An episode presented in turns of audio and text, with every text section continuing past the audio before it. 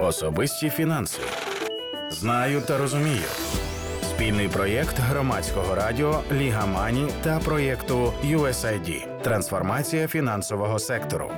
Сімейний бюджет. Як він допоможе реалізувати вашу мрію? Кожен і кожна з нас має мрію: купити власне житло, побудувати будинок, оплатити навчання дітей за кордоном. Реалізація мрій вимагає чималих коштів. А що робити, коли мрія є, а грошей обмаль? Тоді саме час почати вести сімейний бюджет. Про це говоримо сьогодні у подкасті Особисті фінанси. Знаю та розумію. Особисті фінанси. Зазвичай люди не знають, скільки точно і на що витрачають. Часом здається, що гроші тікають як вода крізь пальці. Проте взяти фінанси під контроль допоможе сімейний бюджет. Як почати його ввести? Правило перше: не плануйте свої витрати заздалегідь. Живіть і витрачайте, як і раніше. Просто записуйте всі свої витрати, навіть дрібні, як от вартість кави, дорогою до роботи чи витрати на проїзд. Зробити це можна у звичайному зошиті чи в електронному вигляді. Деякі мобільні банкінги пропонують детальну аналітику витрат. Можна скористатись і спеціальними програмами для ведення сімейного бюджету: Moneyfy, CoinKeeper, MoneyLover, Spendy, Wallet. Правило 2. Через місяць проаналізуйте всі свої витрати. Важливо, щоб тут були вказані усі витрати ваших коштів. Деякі витрати постійні: комунальні платежі, оплата навчання дітей, харчування, витрати на одяг і транспортні витрати. А деякі ні. Бачите, скільки грошей іде на каву, цигарки і снеки? Детальний аналіз доводить, що до 20% витрат емоційні, але саме вони витягують гроші з вашої кишені. Третє правило: поставте собі за мету, чому вам потрібен бюджет. Приміром, ви хочете придбати нове авто. Для цього вам не вистачає 200 тисяч гривень. Правило 4. Традиційно на цьому етапі перед вами постає дилема: економити і накопичувати чи брати кредит.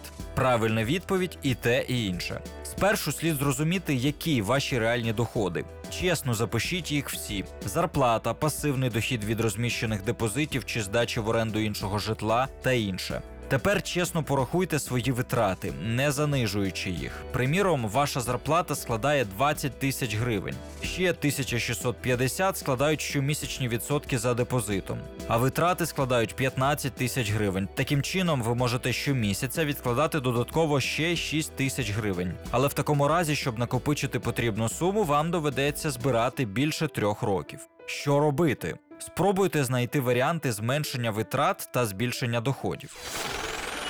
Зменшити витрати можна, виплативши заборгованість за споживчими кредитами та відмовившись від них на певний час. Обслуговування кредитів коштує вам близько 30% щорічно, тобто майже третину товару ви переплачуєте лише тому, що не хочете відкладати кілька місяців, а бажаєте отримати товар вже зараз. Відмовившись від походів до ресторану і почавши готувати вдома, це і дешевше, і значно здоровіше, зменшивши витрати на розваги та емоційні покупки. Гарна, але не потрібна сумочка, бігові кросівки з останньої колекції та інші витрати. Відмовившись від витрат на каву дорогою до роботи, одна чашка кави щодня дорогою до роботи обходиться вам в 6 тисяч гривень на рік. А цигарки з розрахунку одна пачка на два дні 8,5 тисяч гривень щорічно.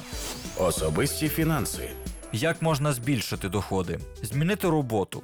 Постійно переглядайте актуальні вакансії та вивчайте можливості зміни роботи. Знайдіть підробіток, який дозволить вам відкладати більше або не надто сильно економити.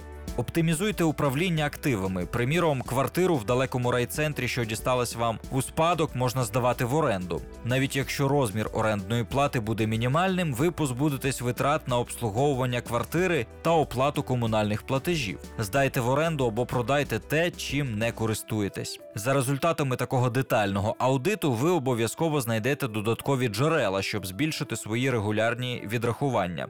Сума, яку ви щомісяця відкладаєте, має бути не меншою за регулярний платіж за автокредитом, який ви згодом візьмете. Таким чином, ви привчаєте себе до фінансової дисципліни та готуєтесь до обслуговування позики. Коли накопичите третину потрібної суми для купівлі авто, можна взяти кредит, а накопичені гроші використати у якості першого внеску. Таким чином, ви зменшите суму кредиту, що вам необхідний, а сума регулярного платежу за кредитом буде для вас звичною, адже ви вже кілька місяців відкладали її. Порада від Лігамані: не відкладайте гроші у вигляді готівки. Для такої мети краще оформити депозит з правом поповнення. Таким чином, ви зможете отримати до 10% додатково і вберегти себе від бажання залізти у власну кишеню і витратити накопичення, приміром, на відпустку. Наступне правило: все може піти не так, як планувалось. Як правило, рано чи пізно стається непередбачувана подія, що змушує вас призупинити накопичування чи взагалі витратити частину з нього. Тому доцільно розкладати яйця по різних корзинах. Наприклад, основну суму коштів накопичуйте на мрію, а 10% щомісяця відкладайте на чорний день. Є інші способи мінімізувати ризики, застрахувати їх. Уклавши медичний договір страхування, витрати на ваше лікування оплачуватиме страхова компанія. А приміром, за договором страхування Каско вона оплачуватиме витрати на ремонт авто. Загальне правило таке: навіть якщо ви вибились з графіку, продовжуйте прямувати до мети і не припиняйте накопичувати. Ось ще кілька порад.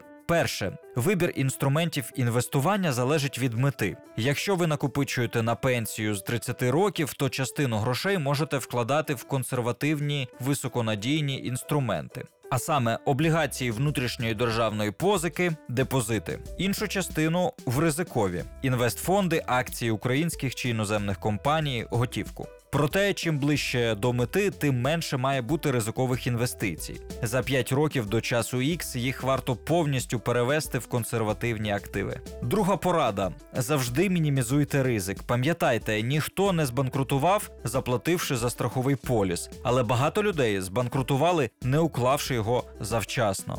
Третє, не затягуйте пояс дуже сильно. Лишайте кошти на приємні радощі. Наприклад, отриману премію можна витратити на себе.